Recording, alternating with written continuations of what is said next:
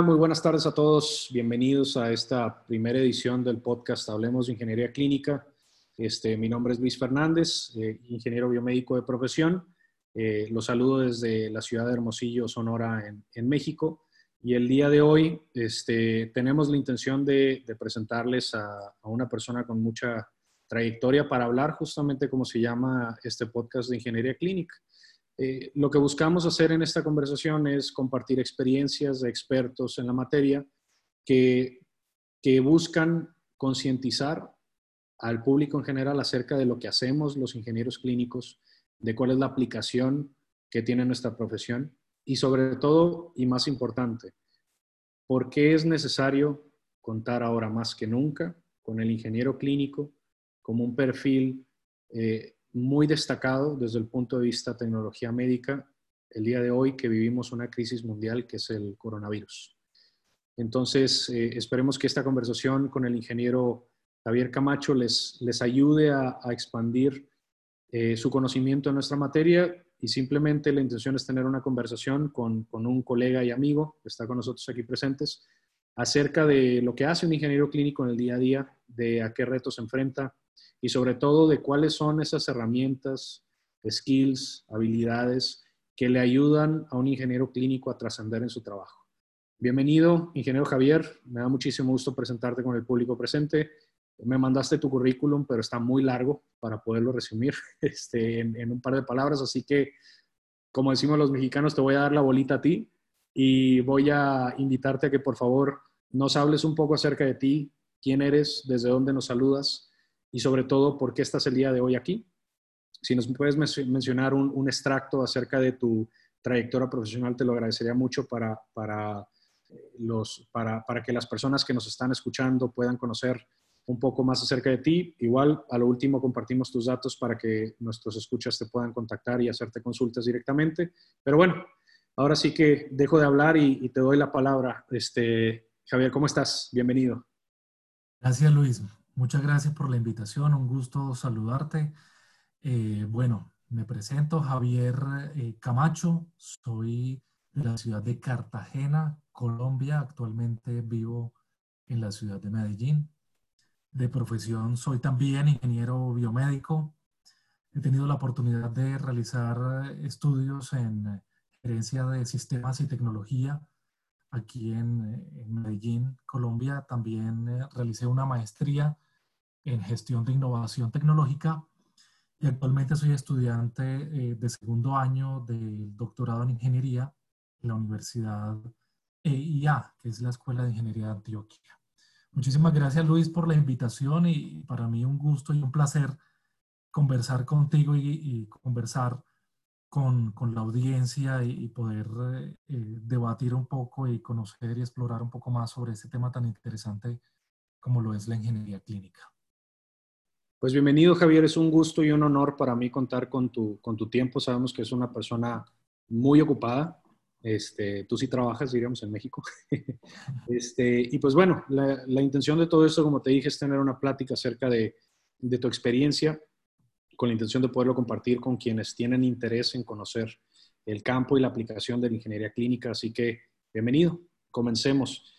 Eh, quisiera tocar un tema muy básico con, contigo, y esta es una pregunta muchas veces confusa para, para nuestra audiencia. Nosotros los ingenieros biomédicos tenemos muchas áreas de aplicación. Tenemos eh, el área de equipo médico, tenemos el área de imagenología, tenemos el área de impresión 3D, de diseño de dispositivos médicos, de informática médica, bueno, un sinfín de cosas que seguramente tú sabes muchísimo más que yo acerca de lo que hablamos los ingenieros biomédicos. Eh, una pregunta muy, muy importante que, es importante eh, discutir es, para ti, eh, ¿qué es ingeniería clínica, Javier? ¿Qué, es, eh, ¿Cuál sería una manera en la que tú describirías nuestra disciplina? y sobre todo, si puedes hacer énfasis en cuáles son tal vez algunos de los objetivos, de las actividades, de las aspiraciones de un ingeniero clínico trabajando en un hospital te sugiero que nos vayamos desde abajo, literal, a hablar de lo más básico y de ahí ir escalando tal vez algunos de los temas que vienen a continuación. ¿Para ti qué es ingeniería clínica? Claro que sí, Luis. Definitivamente eh, la ingeniería clínica es una rama de la ingeniería y hace parte pues de, de todo el conocimiento y del saber de los ingenieros biomédicos.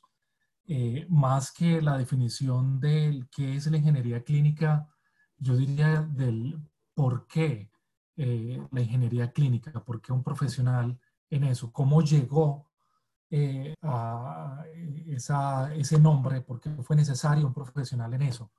Mm, entonces, vayámonos desde atrás rápidamente. ¿Cómo eran los hospitales hace 100 años o un poco más?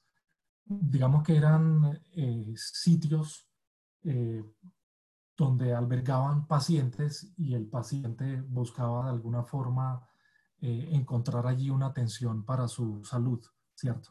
y en medio de toda la rama de la medicina que es milenaria, pues si vamos de, de 100 años hacia atrás, pues es ese sitio donde se albergan los pacientes y, y se espera que el paciente eh, sea aliviado o reciba esa atención. Pero resulta que de los 100 años hacia acá hemos tenido una evolución grandísima en términos tecnológicos que ha inundado diferentes ramas del conocimiento y entre ellos, pues eh, sin duda alguna, la medicina. Y sin duda vimos cómo esa cantidad de tecnología fue penetrando a los hospitales obviamente como resultado de ese impacto tecnológico en diferentes ramas, entonces poco a poco fue teniendo como su aplicación al conocimiento de la medicina y al servicio del ser humano. A medida que la tecnología fue invadiendo eh, los hospitales, los centros de salud, las clínicas, toda esa evolución, toda esa, digamos, simbiosis que em, empezó a existir entre ese conocimiento médico que, siempre ha sido muy teórico y que ha encontrado esa aplicación en el paciente, se ha venido fusionando y se ha venido perfeccionando con la disponibilidad tecnológica que le ha brindado la ingeniería y todo ese crecimiento tecnológico. Pero asimismo, pues ha arrastrado toda una cantidad bien de beneficios, pero también de riesgos y de complejidades. Entonces, si vemos la foto de cómo era un hospital antes, máximo uno podría encontrar de tecnología, qué sé yo, lo que eran medicamentos, ese conocimiento de los médicos y las camillas y, digamos, tecnología muy, muy básica. Pero toda esa evolución de esos 100 años hacia acá, uno entra hoy a un entorno hospitalario y es supremamente complejo yo pensaría y me atrevería a decir que de los edificios más complejos eh, que existen hoy en día, Luis, definitivamente y sin duda alguna son los hospitales. Es decir, tan complejos que uno encuentra tecnología que requiere de, un entorno supremamente sofisticado como son los equipos de, radiación eh, ionizante, encontramos medicina nuclear, encontramos unas tecnologías de ecografía que son no ionizantes, quirófanos con toda una cantidad de, equipos robotizados, etc. Mm, hay flujo de medicamentos complejos, costosos. Hay toda una cantidad de tecnologías que hoy en día soportan la información de los pacientes, tecnologías inalámbricas. Es decir, es un entorno tan complejo y se hace más complejo porque se atienden pacientes. O tú puedes encontrar edificios con alta sofisticación tecnológica, pero lo que diferencia un hospital son los pacientes. Entonces, frente a esa complejidad que hoy en día existe en los, en los hospitales, eso ha requerido un soporte de conocimiento desde la ingeniería para poder garantizar, en principio, Luis, algo supremamente fundamental que es la seguridad de, precisamente de los pacientes. Entonces, con todo ese ingreso tecnológico, eh, existieron y están reportados pues en la literatura toda una cantidad de problemas con los equipos médicos, precisamente en ese entorno tan complejo. De modo que fue necesario ese soporte de alguien con conocimientos de electrónica, pero también con conocimientos médicos que pudiera entender el problema del médico y poderle dar asistencia y darle solución a esa problemática que se, venía eh, digamos, creciendo en, en, los hospitales, de modo que eso fue formando a un tipo de ingeniero muy particular, un ingeniero que tenía que conocer el equipamiento biomédico que iba entrando, un ingeniero que tenía mm, o debía tener la capacidad de interpretar eh, el lenguaje médico, el lenguaje de las enfermeras y de los otros profesionales de la salud, pero también asimismo tenía que comprender cómo era la estructura de un hospital, los requerimientos de un quirófano, de una unidad de cuidado intensivo, la mezcla con gases, etcétera, aires acondicionados. Adicional a eso, y hoy en día algo muy fuerte que es garantizar estabilidad económica, entonces aprender toda una cantidad de conceptos de gestión, de administración. Es una mezcla de conocimiento que fueron perfeccionando y que fueron llevando a esa definición reciente que hoy se tiene de lo que es un ingeniero clínico. De modo que en resumen, Luis, me atrevería a decir que un ingeniero clínico es ese ingeniero que tiene ese, ese grupo, ese conocimiento y que es capaz de aplicarlo en ese entorno complejo como lo es el hospital, ¿cierto? Tiene ese conocimiento mezclado, obviamente con las bases de la ingeniería, pero que tiene la capacidad de reconocer los problemas de los eh, eh, médicos y puede resolver su problemática con tecnología, puede resolver esos problemas mm, conociendo cuál es la tecnología más apropiada que requiere su ambiente hospitalario y hoy en día obviamente garantizando seguridad, eh, garantizando temas de eficacia, de eficiencia económica, ¿cierto? Y proyectando hacia dónde debe de ir el hospital en términos de tecnología, de modo que se convierte casi que en una segunda mano derecha de el gerente de un hospital. Excelente definición, Javier. Creo que algo muy importante que mencionaste, bueno, dos de los, de los grandes conceptos que nos otorgas eh, que puedo destacar y que creo que es una de las cosas más fundamentales de, nuestra profesión es que eh, nos centramos en la seguridad del paciente. Y, y algo que mencionaste casi al final fue, nos podemos volver la mano derecha de un director hospitalario, ¿no? Eh, si me permites fundamentar, por supuesto, yo le veo dos caras a esto y, quiero darte un ejemplo que me acaba de suceder no hace mucho. Y esas dos caras son la cara de la seguridad de un servicio de salud y la otra es la cara de la rentabilidad de una empresa que se llama hospital. Porque a final de cuentas, tenemos nosotros hospitales, clínicas eh, públicas, privadas y demás, pero todos administran la escasez, estamos de acuerdo. Todos tienen un presupuesto, un presupuesto está regido por el gobierno o por tal vez alguna empresa o accionistas o ventas o lo que tú quieras. Pero a final de cuentas el dinero es finito. Y, un pensamiento que yo siempre he tenido y, y lo puedo debatir contigo muchísimo gusto es que el segundo activo más importante de una institución de salud se llama equipo médico. ¿Por qué? Porque realmente, digo, y el primero, por supuesto, que es el recurso humano con el que opera, ¿no? Eso es, eso es un hecho. Eh, sin, sin, los profesionales de la salud, que mis respetos ahora que dan la vida por, por estarse arriesgando a, atender pacientes con coronavirus, eh, sin ellos eso no pudiera caminar. Y, pero también está también eh, el tema de, de, los equipos médicos, ¿no? O sea, ¿cuál, ¿cuántos médicos conocemos de la medicina occidental operen, traten, rehabiliten, diagnostiquen a un paciente sin un equipo médico. ¿no? Y para ello, te quiero dar el siguiente ejemplo. No hace mucho estaba en la Ciudad de México, eh, recién había salido lo del tema del coronavirus, te estoy hablando hace un par de semanas. Y bueno, yo tenía, amanecí con dolor de garganta y dije, pues tengo que ir a revisarme. En ese momento, lo más cerca que yo tenía era una farmacia, en donde se, aquí en México hay varias farmacias que ofrecen servicios de consultorios a, precios muy accesibles para la población.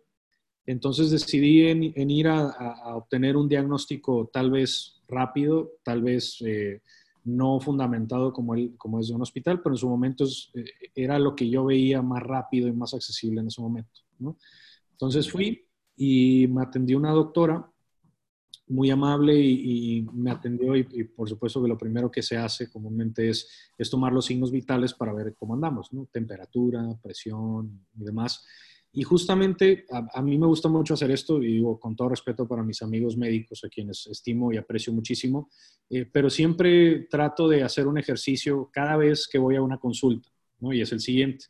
En cuanto me puso el, el, el baumanómetro, creo que en Colombia les dicen tensiómetros, ¿no? Este, que es este equipo médico que se utiliza para medir la presión de manera no invasiva le empecé a preguntar, obviamente la doctora no sabía que, yo estudié ingeniería biomédica ni que la ejerzo actualmente este, en otros proyectos.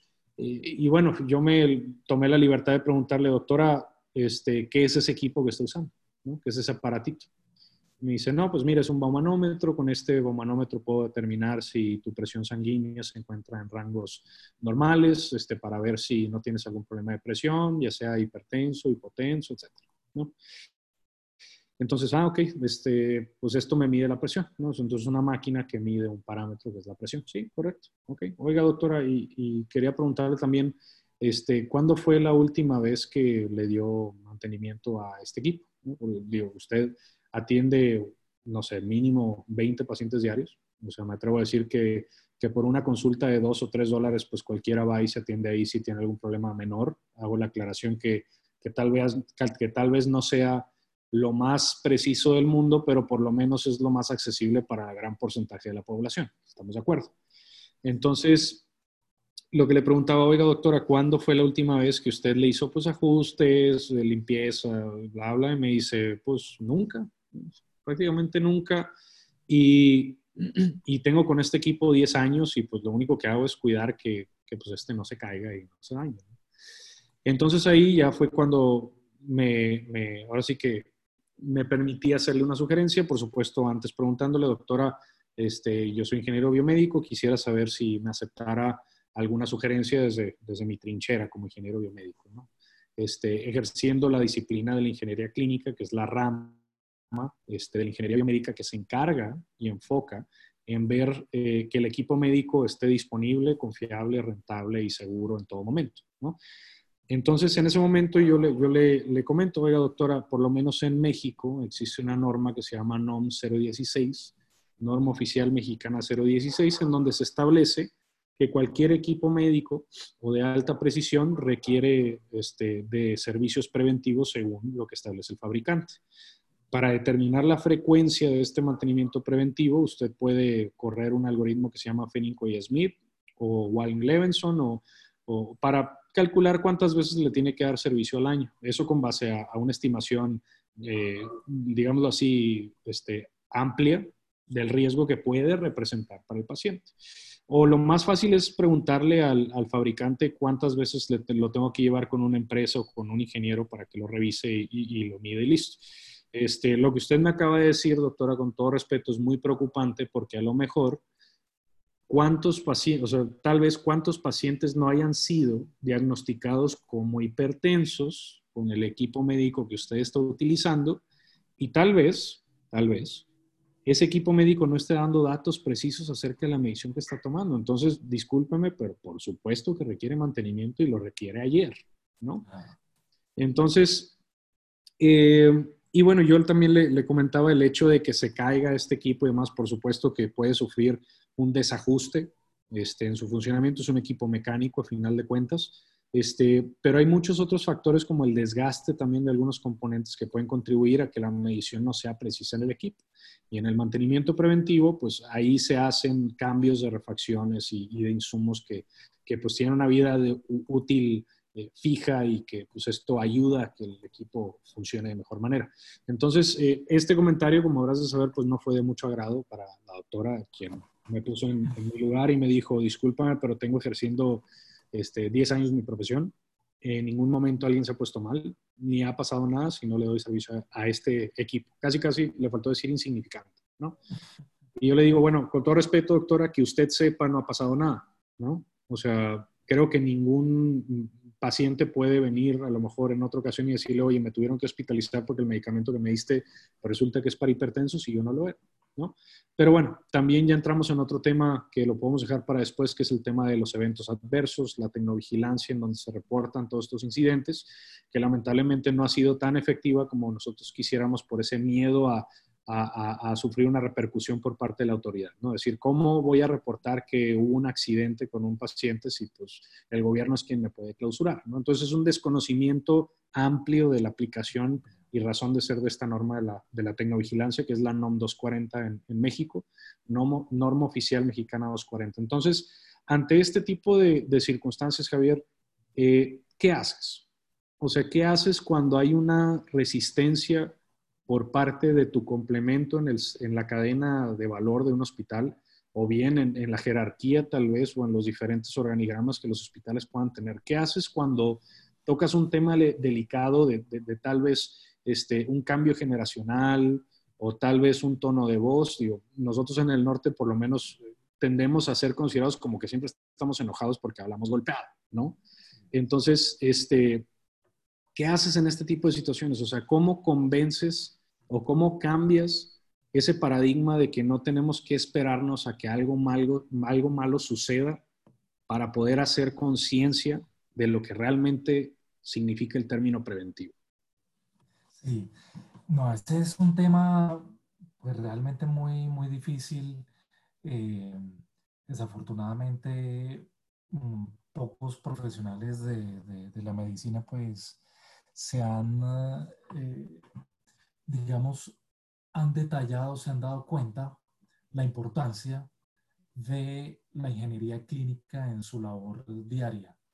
Pienso, y en esos días lo discutía con un grupo de compañeros, eh, que ese tema ahora del coronavirus en el que nos encontramos, muchas cosas buenas eh, Luis eh, va a dejar, ¿cierto? Digamos, viéndolo desde el punto de vista de la ingeniería, ahora hay un llamado aquí en, en, Colombia a nivel nacional para la participación de ingenieros biomédicos y de ingenieros clínicos eh, para dar soporte y respaldo con tecnología, con eh, eh, mediciones, con colocar tecnologías a punto por todo lo que se viene. Y como tú lo dices, eh, digamos, hacía muchos años veníamos nosotros insistiéndole a las instituciones de salud, a los profesionales de la medicina, al mismo gobierno, sobre la importancia de actividades de ingeniería clínica no solamente a nivel hospitalario, sino que tenga un impacto a nivel de todo el país. Sin embargo, no se había visto eh, la necesidad como se ve ahora, ¿cierto? Desafortunadamente, y la experiencia eh, lo ha demostrado Luis, que cuando ocurren las cosas negativas es cuando las personas suelen eh, prestarle atención a, lo que se viene anunciando. El mejor ejemplo que uno tiene es eh, el automóvil. O sea, las personas compran el automóvil y, piensan no realizarles mantenimiento. Eh, obviamente hay personas que ya tienen esa rutina de, llevarlo cada X tiempo a, su, a su mantenimiento, pero quien no o quien es reacio a eso, solamente lo termina llevando cuando el automóvil le genera un problema y sobre todo cuando el problema es grave. Entonces, cuando esto toca su bolsillo, entonces es que se da cuenta, ah, ok, es que entonces tengo que hacer actividades de mantenimiento preventivo porque me sale más económico que el, mantenimiento correctivo. Y así ha pasado, desafortunadamente, el aprendizaje de aquí de Colombia ha sido similar. Entonces, cuando la tecnología ya genera un problema y cuando quizás ese problema incluso tiene un impacto legal a nivel de demanda, etcétera, es cuando la institución de salud decide ponerle la seriedad al asunto y decir, ok, voy entonces a contratar a un ingeniero eh, clínico que esté enfrente de mis equipos, entonces voy a contratar a un ingeniero clínico que me le dé respaldo a toda mi tecnología y me ayude a tomar mejores decisiones con eh, inversión de tecnología, con la planeación de la tecnología futuro, etcétera. Desafortunadamente, casi que en más de un 90%, Luis, es reactivo. Es decir, el gerente del hospital o el médico eh, cree en el potencial del ingeniero clínico cuando ha tenido un problema, ¿cierto? Tiene el problema, ah, ok, ahora sí lo llamo. Entonces, desafortunadamente así, así ha sido esto, pero igual nosotros tratamos de, decirlo en muchísimos escenarios, en congresos, en conversaciones con los médicos, en literatura, pues ya que, que, hay journals que nos permiten publicar, etcétera, tratar de dejarlo, ¿cierto? Venga, es mejor que usted conozca, no espere a que le caiga una piedra en el pie para saber que le va a doler, o sea, venga y, y conozca sobre ese tipo de profesionales que lo pueden apoyar, le pueden evitar problemas, lo pueden eh, evitar malas tomas de decisiones, le puede ayudar a, ahorrar dinero, ¿cierto? Entonces, digamos que en esa, en esa dinámica nos encontramos, Luis.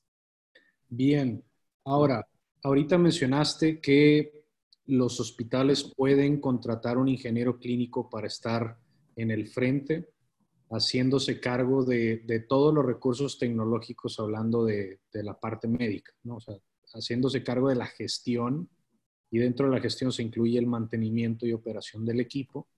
Eh, hablando que esta persona sería el, gerente o, el gestor de eh, la tecnología médica en nuestro hospital. Para ti, ¿cuáles son las habilidades más relevantes que uno debería de adquirir como ingeniero clínico para hacerle frente a cualquier reto que tengan en materia de ingeniería clínica? Estoy hablando de habilidades tal vez blandas, tal vez más especializadas, pero ¿cuál, ahorita, por ejemplo, comentaste algo fuerte, ¿no? O sea, vamos a seguirles diciendo, vamos a seguir comunicando. Entonces, la comunicación efectiva creo que es algo que hemos platicado ahorita que es muy importante, tener excelente habilidad de comunicación para tal vez cambiar el lenguaje de lo técnico, que para eso somos muy buenos hablando, a algo que le dé a entender a algún tomador de decisiones en dónde pueden estar los futuros problemas, ¿no? ¿Cuáles son las habilidades que tú consideras como indispensables con las que debe de contar un ingeniero clínico para poder mostrar esa diferencia y demostrar la importancia en, una institución de salud? Claro.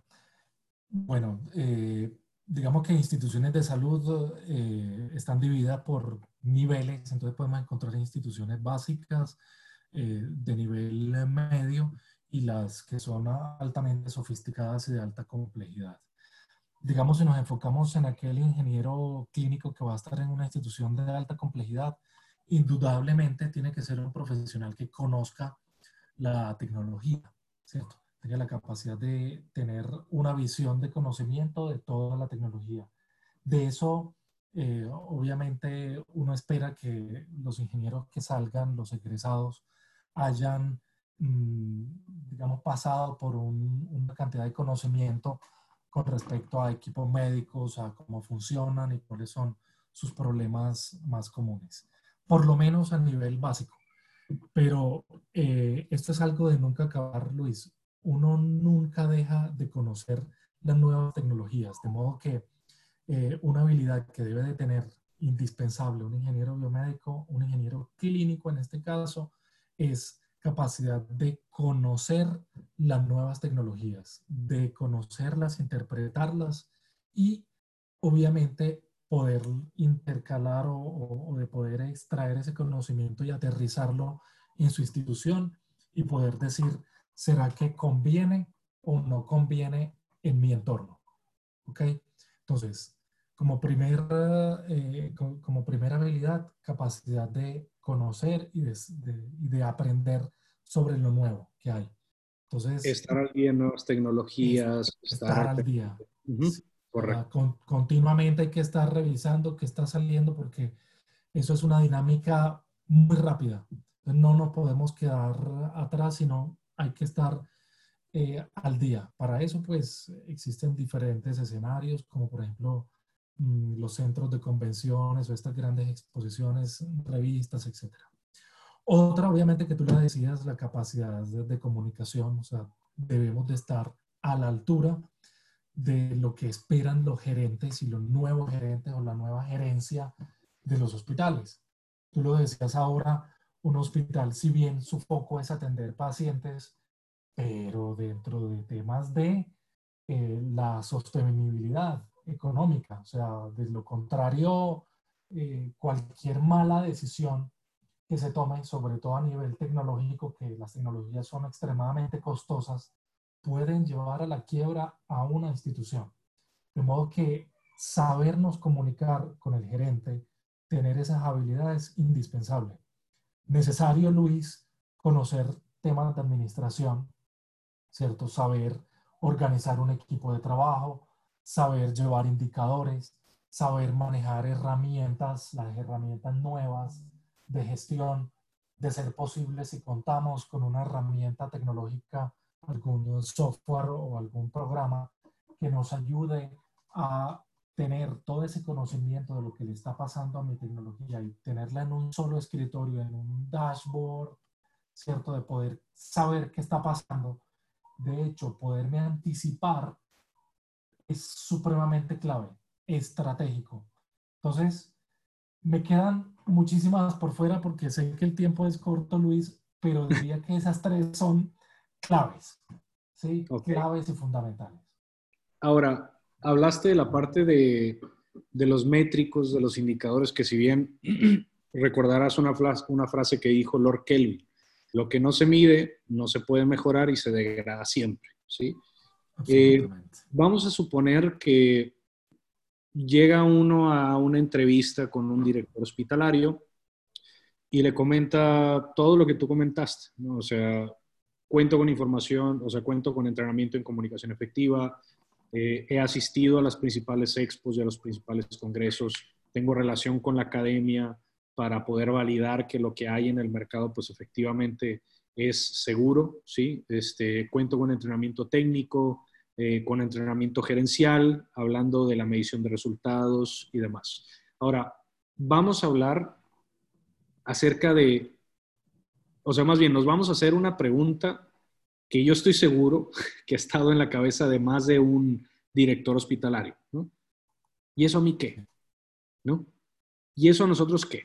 O sea, y vamos a hablar de, de un tema muy genérico en donde no se está viendo el valor de lo que hace un ingeniero clínico en un hospital porque somos reactivos, ¿no? Y, no somos reactivos por querer, sino porque así nos ve la mayoría de las instituciones de salud, ¿no? o sea, como bomberos, ¿no? En donde si falla algo, pues ahí voy, y como estoy haciendo mantenimientos preventivos y correctivos todo el día, pues en qué momento voy a generar un reporte y en qué momento voy a tener la información lista para nuestra próxima junta de comité ejecutivo, y eso es si nos llama para estar presentes. ¿no? Entonces, ¿cómo convertir estas habilidades, Javier, en algo que demuestre el valor de nuestro trabajo en una institución de salud. Es decir, si tú pudieras hacer recomendaciones a ingenieros clínicos que nos están escuchando el día de hoy en diversos países del mundo, ¿qué, los, qué les sugerirías para comenzar a mostrar resultados? O sea, ¿cómo transformas la operación en algo que le dé valor a los tomadores de decisión para que entonces sí nos puedan hacer, eh, pues nos puedan pelar, ¿no? Como decimos en México, o sea, nos puedan tal vez considerar en una reunión de planeación de adquisiciones, o sea, ¿cómo los convences? Bueno, algo que, que Luis ha empujado mucho o ha acelerado ese comportamiento, esa credibilidad, ese valor en los ingenieros clínicos ha sido, mm, digamos, todo el tema de calidad o sea, la calidad y, hoy en día que muchísimos hospitales están volcados a quererse acreditar en diferentes normas de calidad, entre ellas pues la más fuerte que es eh, Joint Commission, le ha dado una posición estratégica y de muchísimo valor al ingeniero clínico. Entonces, cuando el hospital ha decidido entrar en calidad, y obviamente porque si no lo hace, se queda rezagado, entonces muchísimos hospitales o por lo menos ha, ocurrido aquí en Colombia, que mi hospital competencia se acreditó, entonces como yo no. Entonces resulta que dentro de los mismos procesos de acreditación se vincula y toma muchísimo valor el ingeniero clínico. Entonces, eso es algo que, que ha resultado eh, de muchísimo valor. Y cuando eso ocurre, resulta que el hospital empieza a ver los resultados en pocos eh, meses. ¿Resultados en qué sentido? En, eh, por ejemplo, en el mismo efecto de la calidad. Entonces empieza a ver resultados en que de alguna forma disminuyen los eventos adversos, de alguna forma las tecnologías se adquieren con eh, mejor mm, estrategia, se ahorran costos, etcétera. El departamento de ingeniería ya es tenido en cuenta en la toma de decisiones porque decisiones previas fueron acertadas, entonces mm, volvieron a llamar al ingeniero clínico para la nueva toma de decisiones, por ejemplo, de la ampliación de, de algunos servicios o de la adquisición de algún equipo de alto costo. Entonces, cuando un hospital empieza a tener ese resultado, el otro hospital cercano empieza a preguntarle, venga, ¿y por qué usted ha tenido esos efectos? Entonces le cuenta y le dice, ah, porque yo tengo a mi ingeniero clínico que me está apoyando en esto. Ese, ese ha sido un, un efecto mm, casi que directo. Otro, escenarios en caso de que no, no se tenga ese ambiente de calidad, Luis, tiene que ser definitivamente por retos. O sea, ¿cómo así? tiene el ingeniero clínico en medio de su habilidad comunicacional que casi que, ¿cómo se dice?, retar al gerente y decirle, bueno gerente, las cosas a hoy están así. Yo necesito que usted confíe en mí y hagamos este reto. Si usted me entrega esto, esto y esto que yo le pido, en tantos meses yo voy a llevar este indicador a este punto. Puede ser un indicador que, que a ellos les mueva el órgano que más eh, les duele. el dinero. ¿Cierto? El, dinero. Definitivamente. Entonces usted le dice, eh, vincúleme en tal proceso, como en el proceso de contratación, en el proceso de adquisición, o permítame trabajar esto en estos seis meses y verá cómo yo le llevo este indicador hasta allá. Y una vez que él eh, evidencie ese resultado, inmediatamente queda enganchado Luis. Entonces, así ha funcionado y esa sería como mi recomendación.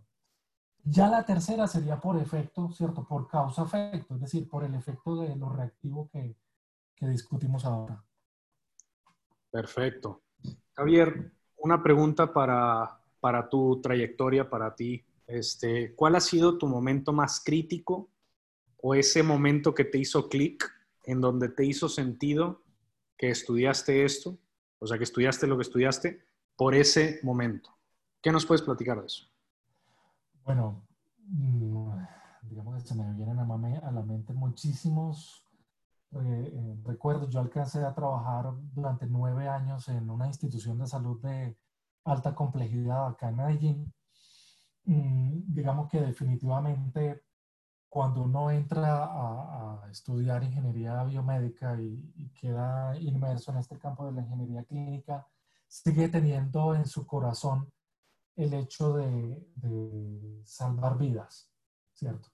Y si tu forma de salvar vidas es garantizando que la tecnología que ayuda a dar soporte a salvar vidas está disponible, es confiable, es segura, eso te genera satisfacción. Y lo viví en muchísimas ocasiones y lo viví en cuidado intensivo sobre todo y en, eh, eh, en quirófanos. Ver que la tecnología, bien sea que tú reparaste o que tú ayudaste a adquirir, genera eh, un efecto en pacientes, genera una satisfacción en el médico porque el médico siente que hace mejores diagnósticos o hace mejores tratamientos. Y por último, pues, genera también un efecto de ahorro en costos en la institución, genera eh, en ti genera una, una, satisfacción. Y más aún cuando lo haces en términos de, de evitar ¿cierto? Ahora que tú hablabas de temas de tecnovigilancia, de evitar a que ocurran problemas, Entonces, cuando un hospital ve el valor en ti, eh, en el hecho de que puedes aportar en equipos multidisciplinarios a ayudar a evitar eventos adversos en una institución y que con eso estás salvando vidas, ver, ver que, los, que los médicos te creen cuando tú haces una propuesta para generar alguna barrera de protección para los mismos médicos o para el paciente y, y ver que el efecto realmente ha sido que, que se disminuyen los eventos adversos y que está salvando vidas, le encuentras definitivamente una, un sentido a lo que profesionalmente eres. Y digamos que bajo ese esquema es que yo hago pues la recomendación a, a los estudiantes, a que se animen más por eso. A la final, Luis, llegamos a tocar un punto del tema de salario, eso termina impactando en tu salario, porque el hospital reconoce en ti un valor, entonces no te deja ir. Entonces ya tú tienes una posición en la cual puedes negociar un, mejor salario eh, en tu institución. Bien, Javier. Eh, sabios consejos para tanto las personas que están ejerciendo el día de hoy esta profesión en tiempos difíciles, como para las personas que están estudiando esta profesión. Sabios consejos que hablan de, de una muy buena trayectoria que has tenido y, y sobre todo de, de, esas experiencias que nos comentaste que te han hecho ese clic, ¿no? Es decir, estudié biomédica por esto. ¿no? O sea, aquí es donde está la satisfacción, aquí es donde está el valor y sobre todo aquí es cuando más orgulloso me siento de decir, soy ingeniero biomédico. Por último, Luis. Por último, sé que eres una persona muy ocupada, así que voy a ser breve con, con la pregunta. Eh, si tú te vieras hace cinco años, ¿qué consejo le darías al Javier de antes? Es decir, ¿qué consejos te darías a ti mismo hace cinco años? Eh, Luis, es una pregunta muy, muy reflexiva. Pero digamos que... Y ofensivo para contestar muchas veces a uno mismo. sí, no, definitivamente Luis, eh, diría, vas por el por buen camino. Digamos que eh, le diría a Javier, ánimo, porque yo sé que, que muchos ingenieros quienes están en los hospitales, quienes nos llaman tantas veces a unas horas supremamente críticas, quienes a veces eh, estamos luchando contra ese, esa problemática que, que ya hemos descrito en esta conversación. Solo diría ánimo, ánimo que vas por buen camino y de pronto un consejo sería mmm, sal de tu entorno local y haz conexión con entornos eh, extranjeros. Haz comunidad. De pronto me, me recomendaría eso. Eh, es algo que, que, hemos estado haciendo tú y yo, Luis, y con otros colegas, y es algo a lo cual yo invitaría a, a, los colegas que nos están escuchando, a los estudiantes y a, otros colegas que ya tienen experiencia es hagan conexión, hagan comunidad, porque hoy en día eh, todas estas tecnologías nos lo permiten y existen ya comunidades internacionales en las cuales podemos hacer alianzas. Eso fortalece, eh, eso fortalece en todo el sentido, en conocimiento, en consejos, en compartir experiencias, en ayudas. Entonces, eso me recomendaría yo al Javier de hace cinco años. Eh, afortunadamente, pues hoy en día lo estamos haciendo, entonces de modo que eh, se escuchó ese eco y allí vamos, Luis, ¿cierto? Construyendo y haciendo comunidad.